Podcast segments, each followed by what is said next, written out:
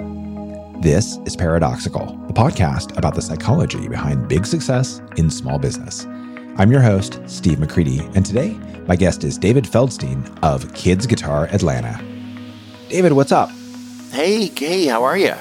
I'm doing good. Really happy to have you on. So, David had actually reached out to me. He knows Holly Whittington and heard my conversation with her. That's Atomic Avocado Designs. So you can check that episode if you haven't listened to it. So I had a conversation with him and was like, "Oh, this guy's really cool. I want to have him have him on the show." So I'm I'm really grateful, David, to you for reaching out, and I'm look forward to our conversation today.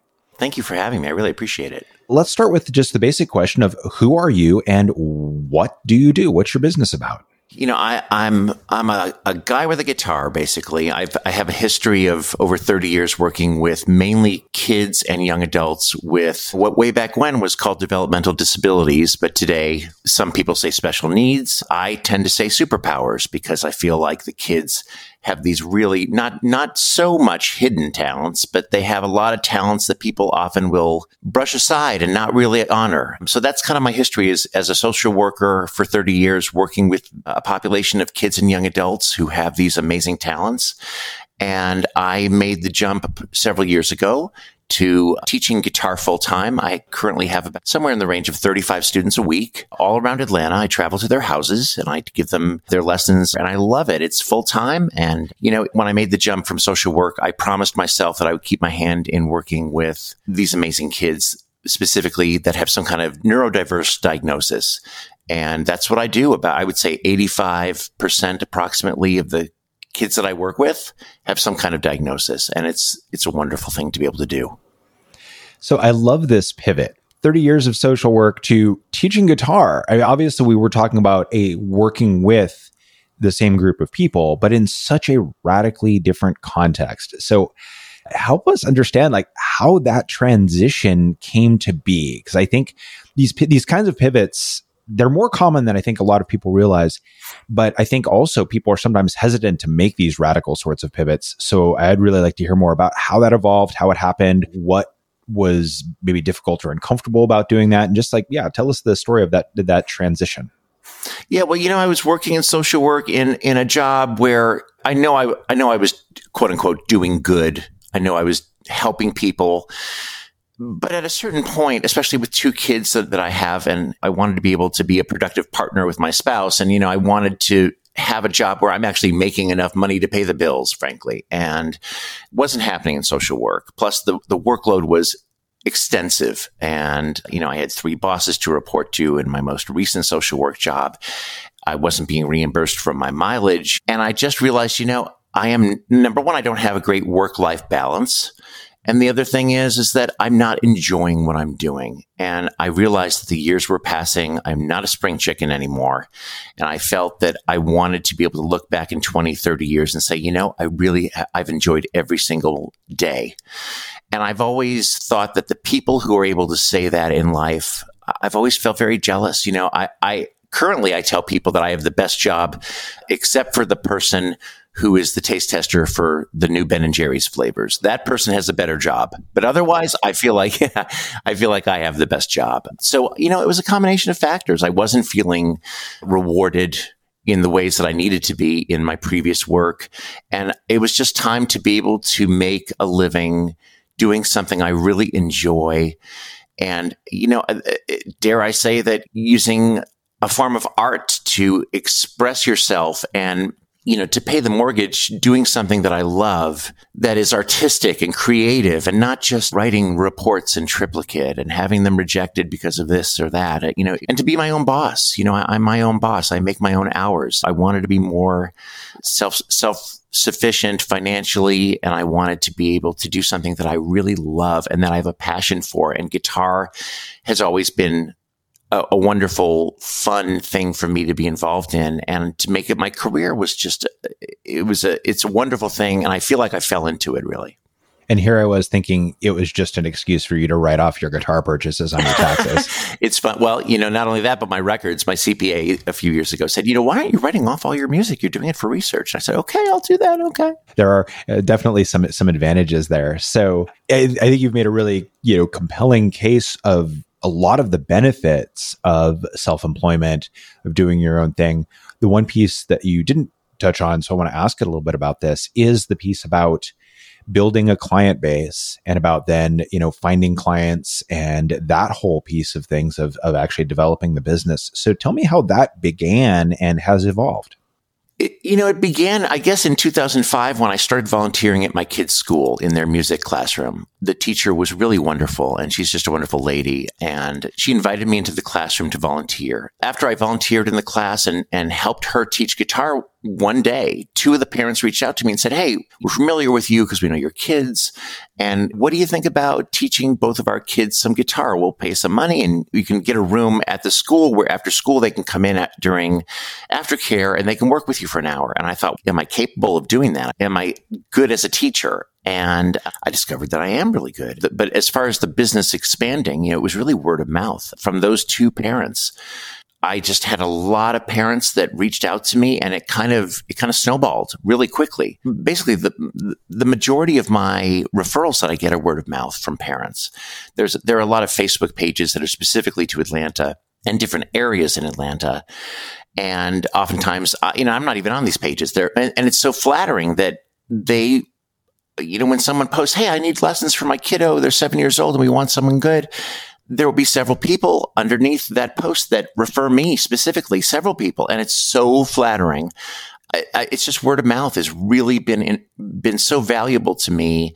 And I continue to be really honored by that. It's not something I take for granted. And I remember every time I walk into someone's house to make sure that I live up to their expectations. You know, uh, it's it's important. It's one thing to refer someone, but it you know when you refer someone for whatever it is, whether it's sanding your hardwood floors or it's a teacher for your kid, you want to make sure you live up to, to the expectations, and and that has continued to flourish for me as far in in the way of of referrals. It's it's been really really great thing. I have a website. It is very helpful as a mechanism to get the information I need to reach out to someone, and to have the information I need initially to be able to say, "Oh, tell me about Johnny and what kind of music does he like? What what what sports uh, you know what sports does he like to to be involved in?" Um, and then answer all their questions. But really, word of mouth. It really comes down to word of mouth. It's been it's been so valuable to me. It's interesting. People, you know, in this day and age where everything and everyone is online and all this talk about online business and all of that, which I'm not here to be dismissive of at all, but to say that it is sometimes forgotten and lost about just how powerful word of mouth can be and just what good marketing providing quality service to people is in and of itself, huh? It's very flattering. I, realize this every time I go into a hamburger joint or wherever I'm going. You know, you can get you can get a hamburger anywhere you want to get it, but it's about how you're treated at their restaurant. It's about how they treat you. I really feel strongly that uh, it's it's the differences in service and support you know, especially when you're working with kids, you know, you have to be on their level. You know, when I meet a kid who's really tiny and I walk into the room, I usually will get down and just give them a fist bump. I do a whole bunch of funny routines with these kids. You know, I do fist bumps, funny fist bumps. I do funny faces. I do accents. I think what you're talking about is really an example of how providing quality service and being focused on looking out for your customers can be maybe some of the best marketing because it sounds like that's really the vehicle that has helped you to build your business. Yeah, I mean, it's all about how you treat people. It really, it's all it comes down to. And it doesn't matter if you're walking into, into a restaurant to get, to get lunch. It doesn't matter if you're trying to, to book a flight on, on, on, on over the phone. It doesn't matter where you're going with it. You have to treat people well. I walk in and I, I look people in the eye. I hand them my business card the first time I come in. I smile at them. These little differences just, I hope that they indicate to them that I am friendly. I'm walking in wanting to be part of a solution for their family. You know, they want a lifelong skill for their kiddo. And I, I always say that I'm a better teacher than I am a player. You know, um, I'm not a shredder, as they say. I'm not a Steve Vai. I'm not a Jimmy Page. I'm not a, I'm not Jimi Hendrix. I, I still have the skills that I need to be able to teach others how to be that. If they're, you know, if they're young enough, they, they will learn to be a shredder. If they want to be, they will, you know, if they stay with it. But really it comes down to how you treat people. You can get a hamburger anywhere you want to get it. But if you walk into the restaurant, they don't look at you in the eye. They act like you're an, you're an annoyance rather than someone they want to be uh, having at their restaurant. You don't go back for more. And it's I just try to. I mean, I, I try to treat people the way that I want to be treated, and I th- I always feel that the little things we do, we smile, we give eye contact, we shake people's hands. I, I try to ask more questions than I than I do talking about myself and I want, you know, you have to find out, especially in the first phone call with, with a, a, parent. One of the first questions I ask is not, not technical questions about what they're capable of, but I say, what kind of music does Joey like? Does Campbell like pop music? What is she, what is she into? Tell me about, uh, what gets her excited with music? You know, has she had instruments before that she's played? You know, it gives me a little bit of a level of experience to know where she's coming from. A lot of times I get calls from parents who have a three year old and they say, Oh, my kiddo is a, is a, is a prodigy and we want to get, get him or her started immediately. And I say, I, am honest with them. And I say, I, I, I totally get that. And I, I think it's awesome that they're so into wanting to take guitar lessons. But I express to them in a really kind way. I think you should wait till they're six they won't get their hand around the guitar very well. It will lead to more frustration. So another way that that happens is just by me being honest and just trying to say we can have certain expectations, but sometimes we have to wait. I'm wondering how much have you been able to use your skills and knowledge and experience from your time as a social worker? How like how powerful has that been from the standpoint of helping you to relate to your students in the guitar teaching? Versus how much of it is stuff that you've like developed and evolved on your own? That's a really good question. And I'm glad you asked it because as a social worker, working with kids with superpowers, you know, a lot of them are, a lot of them, some of them are nonverbal. They can't advocate for themselves. They can't say when there's something that's making them uncomfortable. You have to be able to pick up on that. And I was trained several times a year, year after year after year, how to be appropriate with a kiddo you know, when a, a, parent, sometimes when I start with them, you know, some parents are very guarded, which, which I can respect. Cause look, it's 2023. I'm a 52 year old man walking into your house about to teach your six year old. I want to be public when I'm teaching a kiddo in your house. I want to be somewhere where people are walking by. The parents can sit in with us and watch. I want to, I want to have an audience if they like to have one. Uh, I always have to be somewhere public. It's something I was trained over and over and over. And to me, it's common sense, but obviously obviously the training as a social worker kicks in and I, I realize, you know, we need to be public. I want to be seen. I want to be heard. I have to be appropriate with these kids. And that's something that social work really prepared me for. I have a document that I email to new parents. It's a PDF file that says general policies. And I talk in depth about how I want to be in a public place in your house. I'm always transparent with, you know, some of the older kids that I teach. I teach up to the age of 18 or 19 before they go to college. And I will never text one of the older kiddos who have phones without CCing one of their parents. So, you know, if I text them and say, Hey, you did a great job the other day. How about this song? Can I bring this for you? The parent is always included on that text. It's just a little rule of thumb that I always use. I, I never have secret conversations with their kids or private conversations. There's just a criteria of rules that I go by that social work really brought into my life and amplified to me and, and reminded me of. This is a, a good example of a thing that is actually, I suspect, really important and valuable because it really is you conveying this desire to create a safe space, but also to acknowledge and honor the fact that there are people who work with kids and typically adult middle-aged males like both of us right? Right. Who do take advantage of that situation who do abuse children yeah and so you know recognizing that and really proactively taking action to say we're going to make sure we create a space here where that's not something that needs to be worried about right we're going to be transparent right. we're going to be open we're going to be visible i think is is actually a really powerful thing and so definitely an example of probably where your social work training has has helped you. And then I would imagine again some of the experience in working with the kids. Some of that's probably translated, but there's probably again some new things, some new tools or tricks you've also uh, had to figure out or figured out along the way. Kids who are younger, especially, their work in quotes is playtime.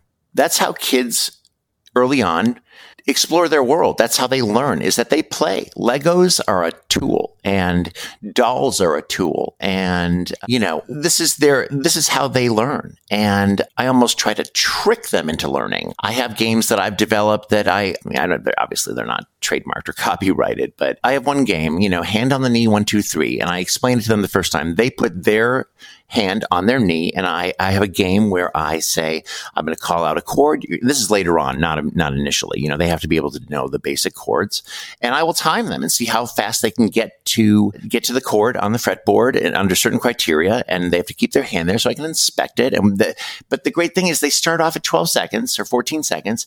And then within the same lesson, they're down to five. They're down to four seconds, three seconds. And I'm, I make sure to always give them really solid positive reinforcement, even on the little things, because nothing pleases me more than when I look at a kiddo and my mouth is like gaping open. I'm very expressive when I talk and I say, you just went from 14 and a half seconds down to three.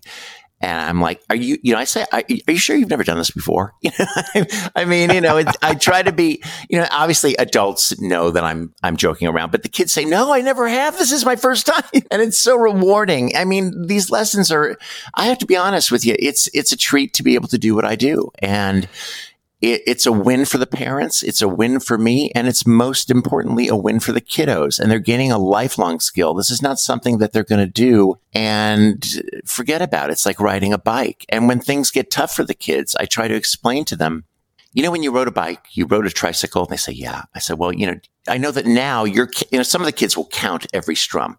I'll say for wagon wheel, it's four strums. Headed down south to the land of the, pot, you know, and they'll go one, two, three, four, and then and I can see their mouth moving. They're mouthing the words one, two, three, four, and then they go one, two, three, four.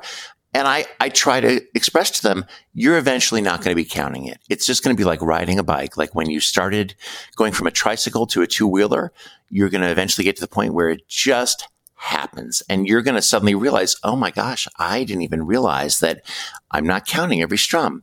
And so I, I try to express to them that, you know, you know, these, these things will evolve with them and these little tricks that I have, these, these games that I play with them and, uh, you know, the way that I give them positive, positive reinforcement is really important to them. And, you know, we all need to be praised in life. One thing that I want to highlight here in what you're talking about with these games, uh, first off, for anyone listening who hasn't played guitar, one of the things that is seems bizarrely hard when you learn is fingering chords. It is just some of them. It, it seems like it should be a straightforward, simple thing because you watch someone plays played for 20 years and it's like it seems so effortless, but it's really hard. And then chord changes are even worse. And so it takes a long time to get to a point where you're comfortable where someone's like okay give me a d chord and you can just you know, go right there. But you know um, you know but i'm gonna interrupt you real quick and just tell you you know it's so fun about my job is that these kids it's not difficult for them. It's not hard. And what's so amazing to me is I, I have taken on a couple parents that take lessons with their kids. And the parents are, it is, you know, 40s and 50 years, you know, at 30s, 40s and 50s, it's tough for them. But man, I'm telling you the, these kids, I will sit down with a seven year old and, and by the end of the first lesson, they will know all the major chords. Now, I won't say that sure. they will remember, be able to remember it perfectly, but the basis is there and they can play them after the first 30 minute lessons. It's incredible to watch, Steve. Well, I suspect there's two things there. One, as kids, they don't have these stories in their heads about, I'm not musical, I can't play an instrument, all that. But two, and this is the part that I wanted to highlight, your focus in these games on progress and focusing on highlighting progress versus the the end point i think is really important and valuable and this is i want to highlight this for anyone who does anything that involves teaching people we're always so focused on the destination. But when we focus on the process and how to improve the process and measuring the process, it really supports growth. And that's one of the things I was hearing when you were talking about with these kids and having them be able to finger the chords and such. Um, yeah. But your point about how quick they are is also a good one. They don't know what they don't know. They don't know that it's supposed to be hard. They don't have any of these preconceived notions. They just kind of go for it, which is great.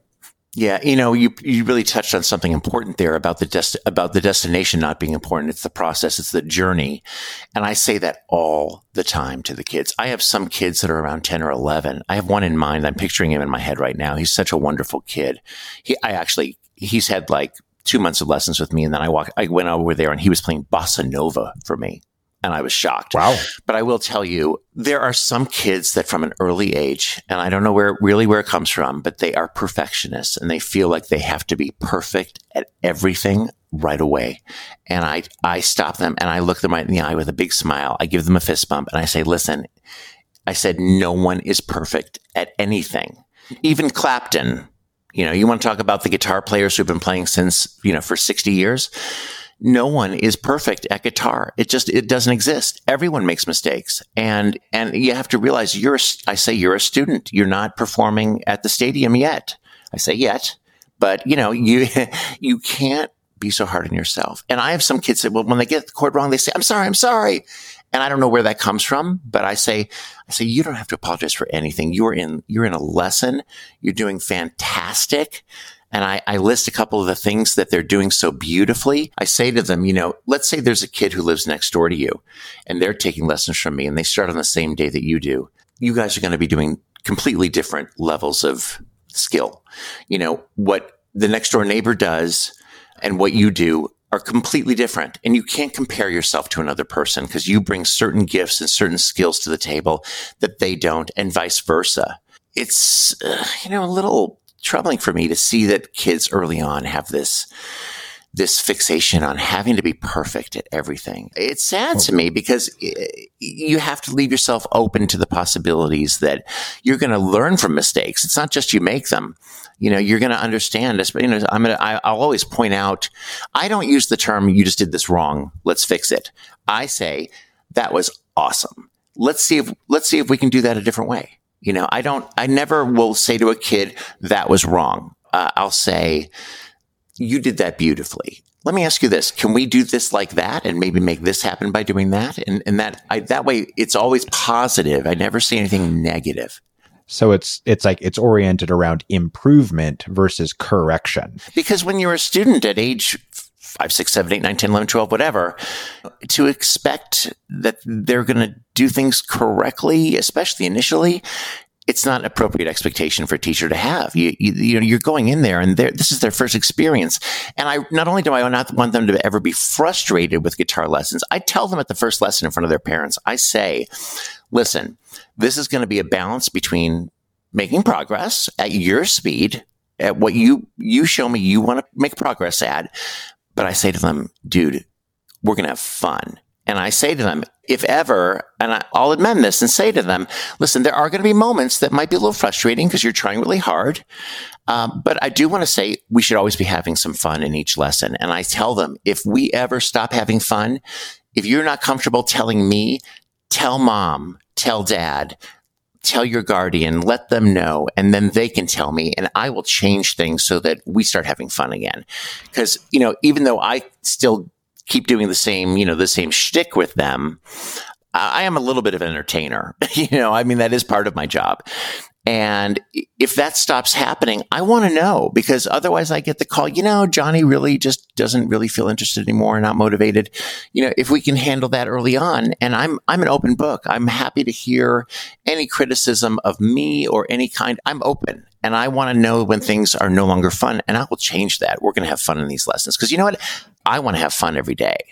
Seems a reasonable goal to me. This is one of the big reasons I, I do this job is that I love it. It's just so much fun. I get to print out chord sheets every morning and bring music that the kids have heard, they haven't heard, and then they suddenly go down the rabbit hole. You know, I, I, just really enjoy it and I want it to be fun for them.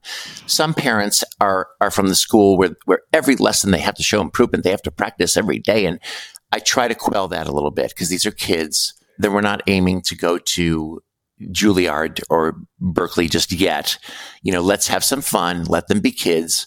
I try to coach the parents a little bit. I have some parents that will stand there and literally, when I start with the kiddos, they will stand there and, and they'll say, no, no, no, do this this way. And they'll move their fingers. And I have to say to the mom, like, listen, I really can feel that you want so and so to be successful at this. And absolutely, as, as their mom or dad, I can see that you really have nothing but great intentions, but I just ask that let's let them make their own mistakes and let me help them to to fix it themselves rather than you moving their fingers around because I want the wheels in their head to turn in a way that it's not like you're giving them a fish. You're teaching them how to fish. You know, the old, you know, and if you're, if you're just giving them the answers because you want them to be quote unquote successful, that's not successful. I want them to develop the skills where they can analyze the problem and be able to fix it on their own without someone sitting there. Cause that's, you know, I want them to be the person that when they get to junior high or high school, they're the person everyone's crowding around when they, when, when they pick a guitar up and they're like, wow, look what you can do. It's amazing. And that's what they end up doing.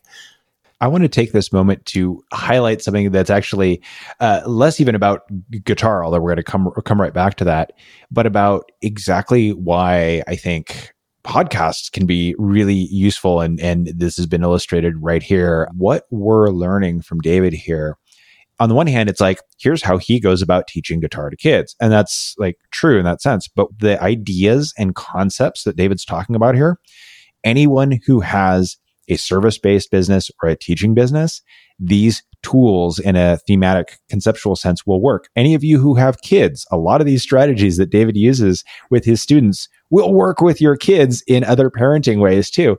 So there's all kinds of stuff here on multiple levels that I think can be taken and applied in other areas. And that's always the thing I like watching for is how can we take something and translate it from one place to another? And there's there's a whole bunch of that here, uh, which is a really cool thing. I just wanted to take a moment to highlight that we're not just talking about guitar, although we are definitely talking about guitar. And to which end, David, I, I wanted to ask you a little bit about like when you see like do you see students who maybe for whatever reason it just isn't really a fit for them. They don't take to the lessons. They don't improve. They don't what whatever. Like how how do you deal with those cases where it seems like there's someone who's stuck, struggling, or just not really feeling it? I've had some students. I'm thinking of a couple students specifically that have some diagnoses, and I'll use one example. I, am I'm almost HIPAA compliant with my students. I don't talk. I don't mention names. I don't. I never take pictures of my students. You know, things like that. I'm very careful, and and I will say I have one student in particular who started with me a few years ago. He was really unable to remember the chords in the first three lessons. You know, it, it, there are some memory aspects to some diagnoses that, you know, it's just struggle. Memory is just a struggle for them. And he, three lessons went by and I kind of texted the mom, said, you know, and she was a friend of mine. I, I'd known her previously. And I said, you know, I'm not sure about this. We'll have to, let's see how it goes. And then in the fourth lesson, everything clicked. Just something, a little switch in his head went on. Uh, he now is is going to college for sound engineering. He wants to be involved in recording music. He he plays guitar incredibly. He has the rhythm of a Swiss watch. He's just amazing. So I will say there are kids that will change that and you have to give them the chance to have that opportunity to change but then, but yeah, there are kids that, that fall away from it. They, sometimes if they're too young and the parents insist that they start early, they're not successful. You know, they have to be big enough to get their hand around the neck of a small guitar. They have to be able to have fingers that are long enough just for, to do basic starting chords. You know, so there are some kids that fall away from it, but it's a very small percentage, I will say, because I, I tend to vet the families pretty well in regards to how successful I think they're going to be with the tools that they're given. You know, do they have a good guitar? If not, I can rent them one, but you know, do they have one that they can use? Are they so overscheduled already that it's going to be really a problem to book them for a recurring slot once a week? The kids really have to have a once a week slot. I used to do once every other week. And you know what? The kids just, they would lose interest very quickly because they weren't getting that weekly session with me. I have some students that it really enjoy the, the session with me and I teach in, in, I have three different options, half an hour, 45 minutes or an hour for two students. And they love the session with me, but then when they want to practice, it doesn't happen. And the parents get really concerned about that. So it's flattering. They want to jam with me, but when they, when it's time to practice, they don't do it. And I will say parents, especially for the younger kids, have to understand that play is their work. And the younger kids, they don't have to really practice. They just don't. They're not at an age yet where that's going to be beneficial to them. You know, they move forward anyway. But yet, to answer your question more directly, there are some that fall off. It's few and far between. But then there are there there are many more kids that start off that way and then they take off like a rocket. So one of the things I'm hearing in you talking about your work in your business and I think this is another great point is that for you, filtering on the front end, I'll call it, is an important part of how you succeed, is really doing a thorough job of assessing is this somebody who is likely to be a good student and making sure you don't take on people where you don't think there's a good chance of success. Sounds like that's a key part of your business process and being able to, to be successful. To an extent, it is. You know, how can I explain it? It's not. It's not like I, I regularly turn families down when they when they reach out to me but you know sometimes uh, i get emails that are very you know like the way that you'd write to a car dealer trying to buy a car you know what's your best price? that kind of thing. And i can just get a feeling that it's it may be a not of the great personality mix, or it may be, you know, when you're in sales, you know, you want to express how your product or service, and I am in sales to a point. It's what I do. I have to sell what, sell what I do. There are other people out there doing what I do. There are schools that people drive to, and I need to, I'm competing with them to a point. And you have to be able to say, I don't know if this is really going to work out for us. And, you know, I, I sometimes just will say, you know, I, I th- think that maybe maybe going to a store for lessons would be a, a more beneficial because I think that my price point not might not be what you're looking for. I provide what I what I consider a premium service. I go to people's houses, you know, in, during rush hour traffic, and I go on the weekends. And I I'm sorry to interrupt, but for those of you who don't know Atlanta, the fact that he does all of this, like driving to people's houses in Atlanta, that alone is he should be charging a premium price because that's that's not an easy thing. Yeah, I bought a Hyundai hybrid, brand new, zero miles on it. And in two and a half years, I put 96,000 work miles on it. I'm a road warrior, but I am not the kind of person who can work in an office. I discovered that a, a long time ago now. I'm just not successful in four walls all day. I'm very ADHD and, you know, I have Tourette syndrome and I have, I have some superpowers myself, which is probably one reason why I've always worked with, with kids with superpowers because I have a place in my heart for them. I remember what it was like. So if we can, I, I would like to take a little bit of time to talk a little bit more specifically about Tourette's because that's something I know not a lot of people know much at all about, or people who do don't really understand it that there's different types of it. So if you don't mind, I'd love to hear a little bit more about about that, about your experience of it, about how it comes into you know into play in your work and your life. I love talking about it. I don't get an opportunity very often. People don't usually ask me about it. I've had Tourette's technically since I was born. I was diagnosed when I was about seven. And at that time, I had what were called motor and vocal tics. Vocal, obviously, we know, are, could be anything from barking to sniffing to clicking your tongue to uh, coprolalia, which is swearing and saying sometimes things like racial slurs and things. There, there are some rough things that people with Tourette's go through. And one big problem I've come into into dealing with in my life is that these shows, especially in the 90s, you know, all these shows like Jenny Jones and, you know, uh, Oprah and whatever, they would feature people with Tourette's, but they would only bring the people on on stage that had the coprolalia, and that is really a small percentage of us that have that. Across the board, approximately, I think the Tourette Syndrome Association says it's somewhere in the neighborhood of 14% of people with Tourette's that have that symptom. Now, I have friends and former students that have that symptom, and uh, I it's real but I can't tell you how many people don't have it who have Tourette's. The majority do not. And I've been in job interviews where they've said, Are you going to swear at us today? I go on, I've been on dates where they say, Oh, are you going to swear at me? Or, you know, they don't understand.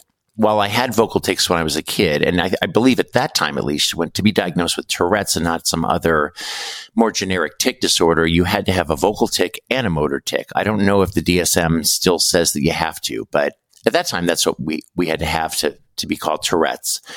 Um, I, I no longer have vocal tics. I only have motor tics and motor meaning movement. So my, my chin will shrug a little bit. I'll, I'll say to people the first lesson, you know, I might wink at you. Just know I'm not winking at you.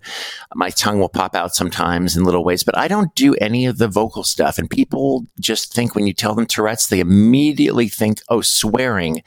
And then they, you know, I had one job in social work actually in Chicago. I started in 1998 and you know, I don't have, I don't need to tell them at a job interview I have Tourette's. It's not something legally that they need to know about. And after I started on the very first day, I said, I just want to, let, I said to my boss, I want to let you know I have Tourette's syndrome. And if you see me ticking a little bit, just want to let you know what it was. It's nothing major. I take medicine for it. And you know, I'm, uh, it's not really affecting my life in any big way. And he just walked away. And 10 minutes later, I was called into the boss's office and they said, what were you thinking applying for this job? You can't see our clients and be swearing at them and, and calling them racial names. I don't understand how you could apply for this job. And I, I just was quite shocked. And I said, I don't do that. It's a small percentage of people with Tourette's that do that.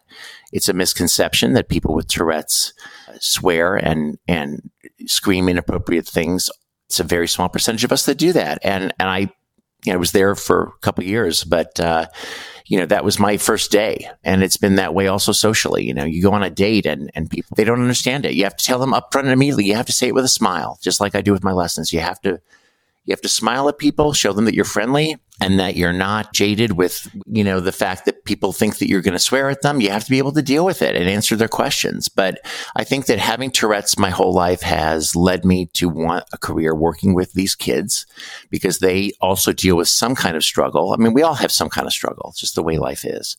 But there specifically is a neurodiverse diagnosis, sometimes multiple and I'm sensitive to it. Obviously, I don't understand exactly what they're going through, but I get the gist and I can express my stories as I'm teaching them, you know, through the years. I've had some students that have lasted several years with me. And, you know, I'm thinking of them right now. One's almost going to, one's about to go to college in a year, year and a half. And I've been working with her since she was like 12. I, I don't even remember. But yeah, my Tourette's brings a lot of experience of what it's like to be different. And I think that's why I want to work with these kids because they, they are different, but I feel like I have a lot to offer in a lot of different ways, and they also do. And I want to make sure that they always feel honored for what they bring to the table as their gifts and their set of skills. Um, I feel like my growing up was not always that way. It was a very difficult childhood for me. We didn't have anti bullying laws back then. And it was a very different climate at school. Every day I would get on the bus look down the main aisle of the bus and try to sit away from anyone who would be taunting me. I'd get off the bus looking both ways. There were certain kids that would attack me at school and and you know physically pummel me and and emotionally just pummel me all day school was a torture fest for me and because it was the 80s and the 70s the the teachers would put me in a room by myself being the same age as you, I can, you know, I, I was, I was in similar school environments and I, I saw some of the stuff that, that happened and, and what have you. So I can only imagine how, how challenging that must have been. But I think it's great that you've been able to get to a place where now it's something that actually can help you in your work because it provides you, it sounds like a point of connection with your students um, it gives you some even almost some credibility and relatability because you have the Tourette's and the challenges and things that go with that, and so they know that you are more likely to kind of get what it's like for them with whatever respective things that they're dealing with in a way that yeah. someone like me who doesn't might not get that. Yeah, it's you know, I can't say I'm glad I went through all that. Obviously, but I will say that at this at this point in my life and with my career choice, it, it definitely helps me. I'm very empath- empathetic to these kids who are struggling. And there's a lot of them out there, and some of them have great parents that really can can help them. And you know, usually usually there's there's there could be struggles of all different kinds. It could be that the parents aren't equipped really emotionally or, or able to help them in, you know, they don't know where to go. Uh, some of them, it's a financial struggle. Some of them, it's just, you know, they, they, they need professional help uh, from medical providers and psychological providers. You know, it, it's a difficult world out there, and uh, I think that the parents are are we're all you know I, I'm a, I'm I'm a parent. I have a, I have two kids, and I will say you do the best you can, and uh, you know they don't come out being born with a manual. No, I, I, I know. I was really disappointed to discover that. Yeah, exactly. Exactly. So I, I one thing I, you know, and I appreciate what you're saying about like I, am not saying I'm glad I went through these experiences, but I, you know, and I think that that's sometimes there's this effort. It's almost in a to- toxic positivity sort of way to turn some of these challenges or things that people have into almost like a good thing. But I do think the thing that I want to highlight here is it sounds like what you have done is found out how to I wouldn't say so much use it to your advantage, but you found a way where it can serve a constructive or positive purpose in it helping you to connect with your students and helping you to be able to relate to them in a way that others might not. And I think sometimes for all of us, when it comes to challenge, that's often the key or you know, difficulties or obstacles is, is there a way that we can use this, you know, to our, again, not advantage, but use this, find a positive in it, find an opportunity that's there. It doesn't mean it isn't still negative or challenging. It means it's not just entirely that, that there might be an upside as well. And that translates into like what I said before, you know, um, the reason I don't say to them, you did this wrong. You know, I don't, I never, I never say the word wrong. I just don't. It's, there is no wrong in learning. There just isn't. It's, it's about let's change and let's adapt and let's move forward. They, they, they have their own challenges. And I work with so many kids who are neurodiverse that you just have to be able to say, okay, this is, I'm, I as a teacher, I'm going to have to learn about what you have. And I do that on the side after the parents tell me. And then I, I approach them in a way that I feel that, first of all, the parents have to help me understand the kids. No one knows them better than their parents. And I rely on them for the basic information that's going to give me the tools that I need to specifically relate to their kids. Because every kid, as I said, door to door is different. And, uh, yeah, so I, Uh, it has helped me to realize that, you know, I have to adapt to what they're presenting with at the table. I can't just come in and treat everybody the same. You know, to, to ask someone at, at 142 Main Street to do the same exact successful job that the person at 143 Main Street does on guitar is completely unrealistic. Humans aren't robots we're all different we're all unique we all have different strengths challenges whatever and that's i think what you're speaking to is your attunement to who is this individual in front of me? What are their strengths? What are their areas of challenge? How do i work with them to help them learn? And it's going to be different for everyone. I think that's, that's right. I'm hearing. That's right. Yeah. One thing i wanted to ask on the topic of tourette's before we leave that is what else if anything i mean i really appreciate all that you've that you've shared here both of your experience and of the differences but what else, if anything, about Tourette's do you wish more people knew that they don't, or that is a common misperception besides what you've already shared? Yeah, besides the fact that we all don't swear. And, you know, let me say this for my, I have a couple people in mind that make vocal tics, very loud vocal tics. I have one student that's on a guitar scholarship right now at a college up in the Carolinas and he's focusing on music. He wants to be a guitar teacher. I worked with, I started working with him when he was 12 and he's now in college. And, you know, he does, he will screech really loudly in a public place. I'll just say if you're somewhere in public and someone is making those kinds of noises or making some kind of weird gestures, don't disregard them and don't just assume the worst. It, you know, we all have something.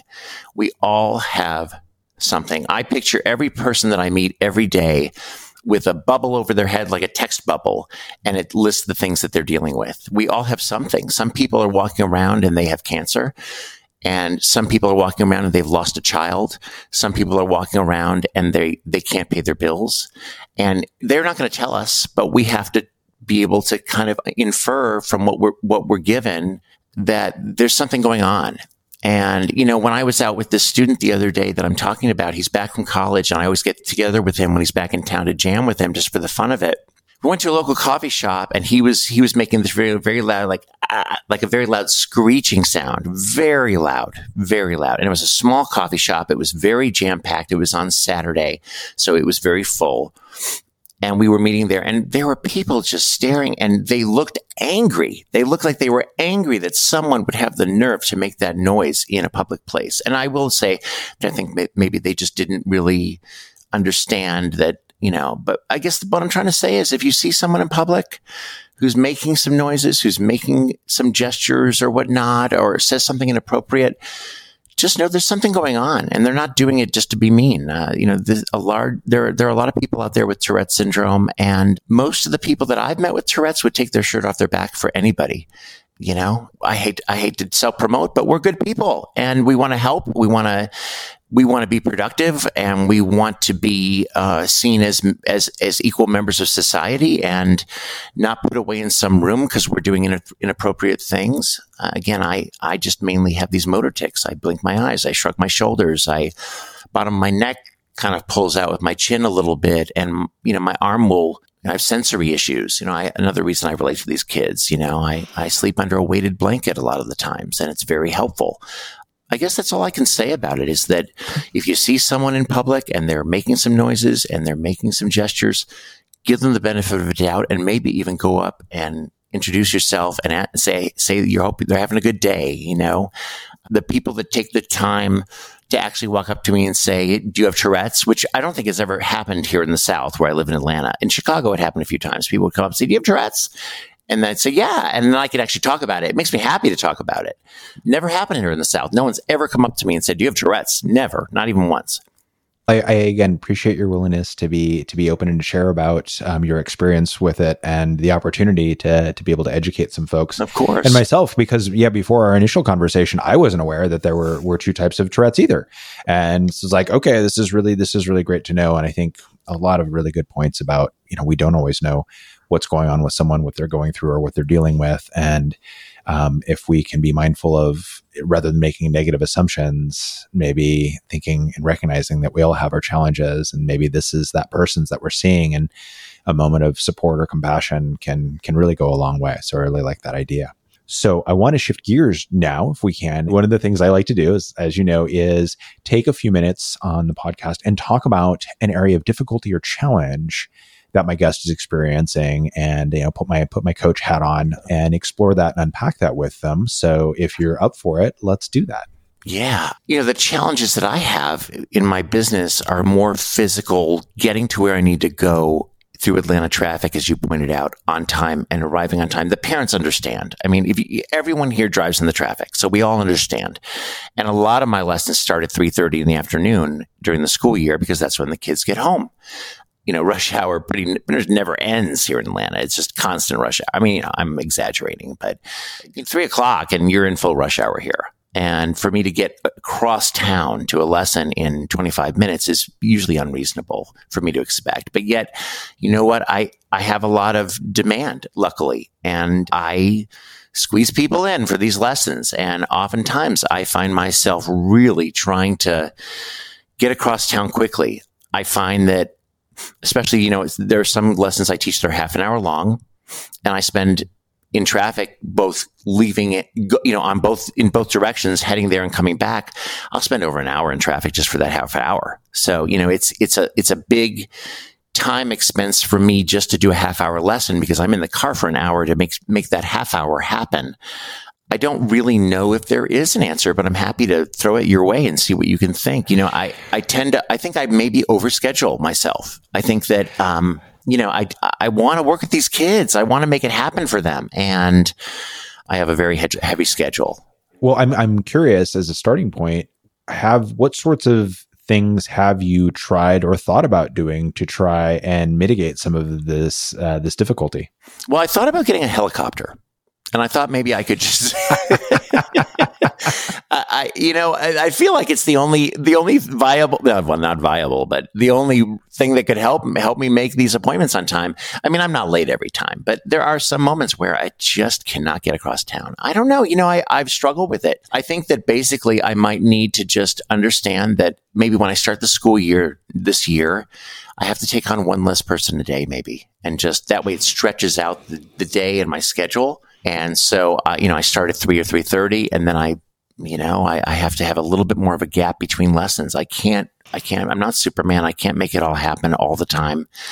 The only bad part about that, I'm not so concerned about the hit on my income that one person a day would ha- would would take. It's more about, you know, I have established students that all want lessons, and I can't imagine having to turn away a student, established or not, because I I don't have the time in the day to see them it's just something I struggle with. You know, I want to make everybody happy. I want to make all these lessons happen. I want them to be on time. I want them to be fun and informational. And I just, I'm, I'm reaching the point in life where I can't physically arrive to their houses in the time that I give myself to drive between lessons. You know, that's just the Atlanta, the Atlanta effect.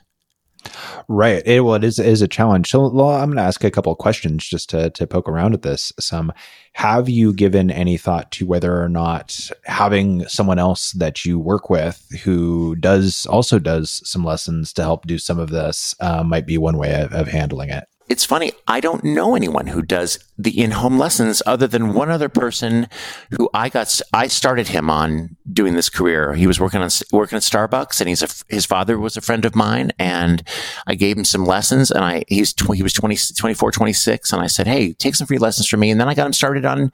He's got sixteen students now all around Atlanta, so I'm kind of teaching him the the ropes. But you know, maybe I should reach out to him and say, "How are you doing this? How are you making it happen?"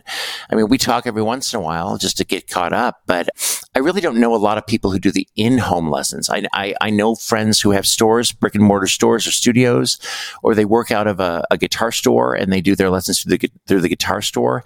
But the in-home aspect is something I don't know a lot of people who do that aspect of the lessons have you explored different um, ideas or done some experiments around scheduling lessons at different times? Um, I get obviously during the school day, kids are in school, but um, beyond afternoons, but also evenings or other, you know. Uh, yeah, I, t- I teach basically from the moment that the kids get home. And if, and my older students, the 17, 18 year olds, 15, 16 year olds, I will work with them until 10 o'clock at night sometimes. And I work every day except Saturday. So I'm pretty much doing already that. there yeah, like last night, I, I have this incredible, I think she's 17 year old. She's going to college in, in a month and we're stopping lessons because she's leaving town. But we start at 845 at night and we sometimes do between half an hour and an hour, depending on how exhausted either of us might be.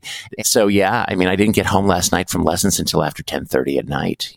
Well, I think what we're looking at here is one of the challenges that, that falls on any solo business owner who is providing one-to-one services, right? Is we have have a limited capacity and then yours is further strained by the logistical challenges of of your situation. And so in these cases there's only so many different variables that we can that we can tweak. It's the is there a way to spend less time traveling? Is there a way to serve fewer people which i hear is not something you want to do which totally makes sense?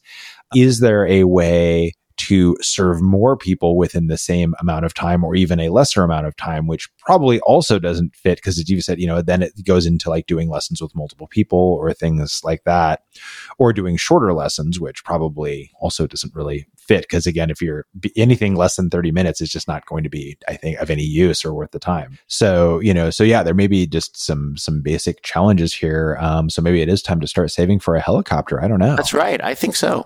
You know, I think it's, it's going to be the answer. Well, so but let's let's talk about this. Like for you, with all the time, you know, you you talked about your car and how many miles you put on it, all the time that you spend on the road. How does that affect you? Is that problematic for you or not? Or how do you deal with that? Like if, if I spent as much time in a car as you do, I would be super exhausted and stressed. It, I would just I wouldn't be able to do that because of me and just how I am with being in enclosed spaces.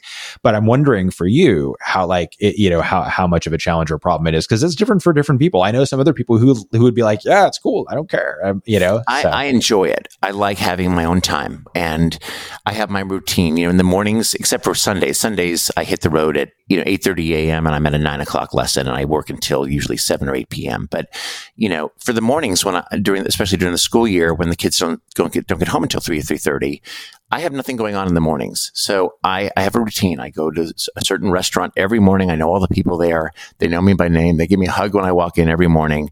I have the same meal. I, I go to Starbucks across the street. I have my coffee. I sit there for an hour or two and just look through, through Facebook or the news. And that's, you know, that's my time. I cannot work in an office. I can't work in four walls. I can't have a studio where the kids come to me. And I think this is really ADHD related. I do best out all day.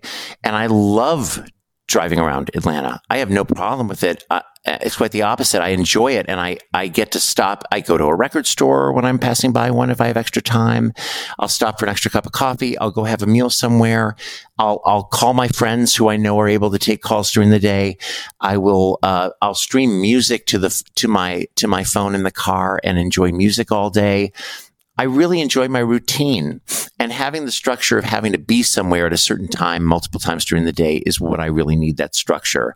But having the mornings off is like, that's my time. And then in the afternoon, I hit the ground running. But being in the car is not a problem for me. I actually like it. And I also, I gave myself a little midlife crisis gift and uh, I bought a, I bought a 1973 Mustang Mach 1. So sometimes I, I take my Mustang out and I'll drive it and it's just, it's just nothing but pleasure. That car is in my driveway for one reason and one reason only, and that's to be my toy and to enjoy and not to sit there and stare at it, but to drive it. So I, I will drive the car, that car during the day also. Uh, I think I get maybe two and a half miles per gallon.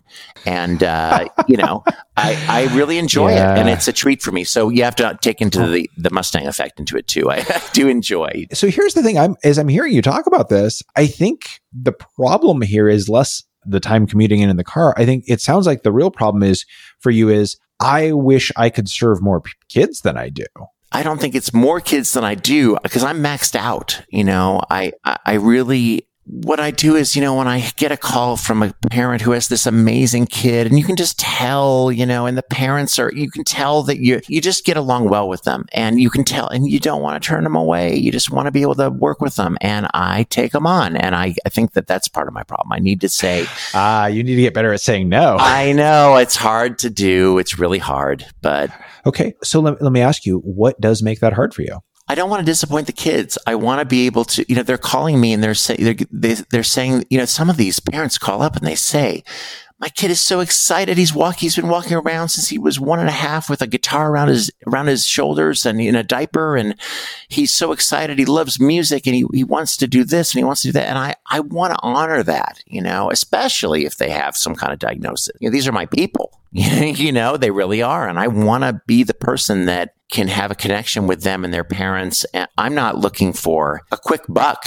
I'm looking to have an established long-term relationship where they know I'm giving them quality lessons and, and I'm also giving them a connection with someone who can be some kind of a role model their kid, even if it's an informal situation.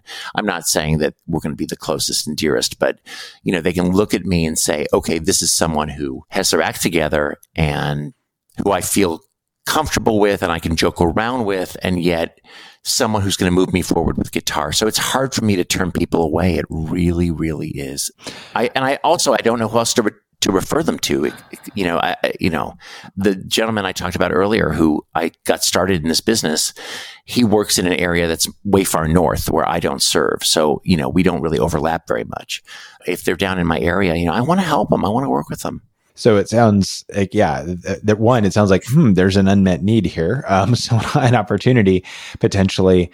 But I, I think it is so challenging when you have that situation where there is more demand than you have supply and you start to run into this issue of you who is so service focused and service oriented and wanting to serve these kids, but just only being able to to you know to stretch yourself so thin it's there's a becomes a little bit of a quality versus quantity issue. We serve too many people. How well we can serve them can start to become impacted starts to become you know too challenging and whatnot. So that's that's a that's a hard thing. And this, this sounds like an area there's not there's no obvious solution which is usually the case because you would have figured it out and implemented it if there was. But it does seem like a thing for you that thinking about like how can there be an opportunity for more of these kids to be served in this way sounds like a question that is worth you continuing to kind of keep and poke at in your head and work on trying to to figure out you know there may be an answer at some point it's just not there yet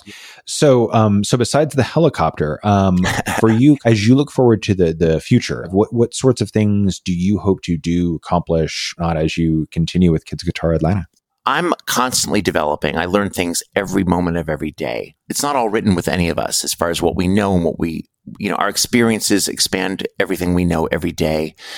I'm just trying to be a student of the world and keep my eyes and ears open. And, you know, these kids teach me so much every day, every lesson. I, I, honestly think I probably learn more than they do. It just, I just picking up what these kids can bring to the table, seeing how they succeed, seeing how some of them don't succeed. It makes it, it gives me the opportunity to say, okay, how can I change? How can I evolve? How can I be a better teacher? How can I, you know, be better for what they need from me? As far as, you know, Kids Guitar Atlanta being you know, the company wide, eh, you know, the company is me and a guitar and a car.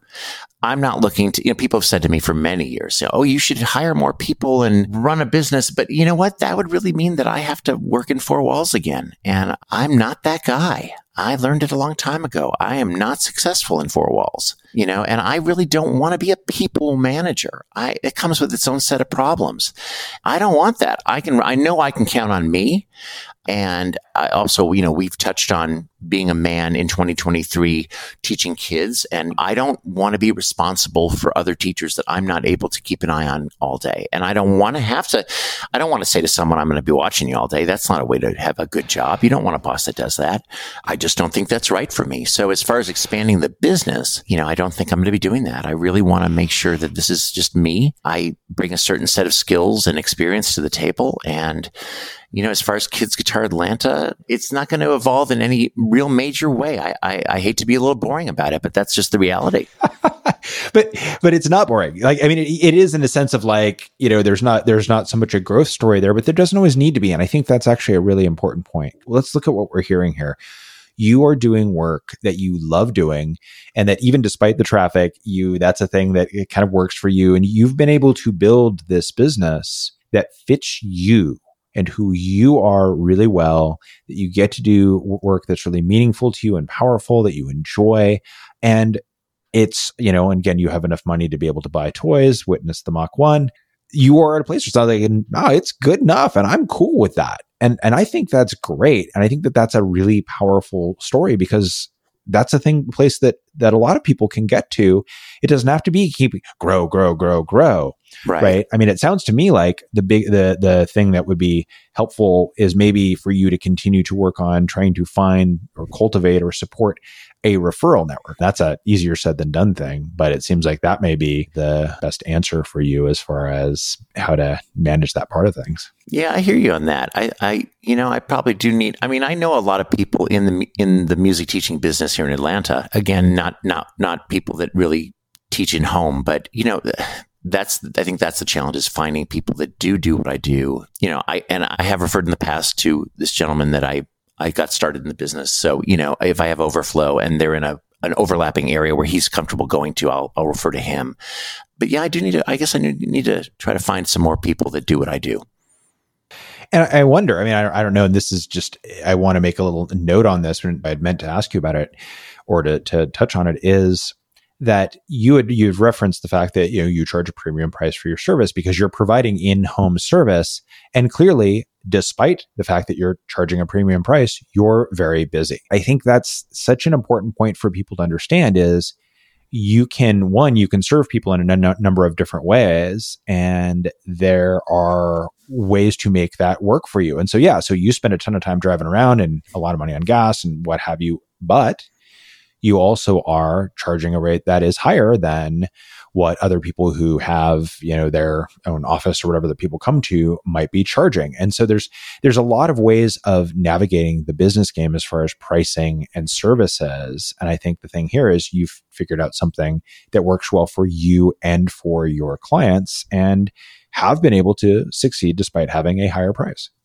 you know, it's it's kind of like when you get a doctor and you're going in and they they say, well, we're going to charge you, you know, six hundred dollars for the for this forty five minute appointment you know, you're not really paying for the 45 minutes. You're paying for their 30 years of training and experience. And I've, I've worked with kids for over 30 years and specifically in social work, specifically with, with the diagnoses that they bring to the table in my job. And the other thing is, is that I'm, I'm still very comparable to what the local stores charge. I, I'm really not that much higher than what you would pay if you fight the traffic, bring your kiddo to a local store, have their lesson, wait in the parking lot in the heat for them and then drive them home and then try to get rushed to do dinner for your family. You know, I'm I'm just a little bit over that. So, you know, that, that being said, you know, the, the way that I'm able to afford my life, you know, and I have a house and I've got a mortgage and, and I've got a good life. And the way that I'm able to afford it is, is, is that is, it's the amount of students that I have. You know, if I had one or two students, obviously I couldn't, I couldn't do what I do. But, you know, I have 35 students a week. So it, it works out really well. David, for people who want to learn more about you, and your work, where is the best place for them to connect with you online? Sounds like probably your website. Yeah, uh, kidsguitaratlanta.com.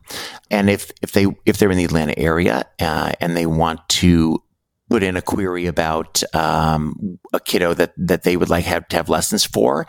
Uh, an initial query can be done by just going to the bottom of my web page and uh, it'll send it right to my email and I'll reach out to them. Also want to mention I do have a debut album I came out with a few years ago. It's on vinyl and it's also on CD and it's on digital on all the different platforms, Spotify and Apple Music. It's under my name, David Feldstein and it's called Surrender the Silence. I finally surrendered my silence and came out with an, an album. So if they want to check that out, they can just go to any of their, uh, it's, there's actually links on the website to all those different platforms. So they can just go to the website and click on it. In the show notes, I'll put a link to your website. I'll put a link to um, where they can find it on the streaming services, find your album, and definitely um, go give it a listen. I did. It was fun. Thanks. So, David, thank you uh, so much for taking the time to, to come on the show and to tell us about yourself and your business and to give us some education about Tourette's. I really appreciate that as a, as a bonus component here for our conversation today. Oh, my pleasure. Thank you so much for having me. I really appreciate it, Steve. It was great.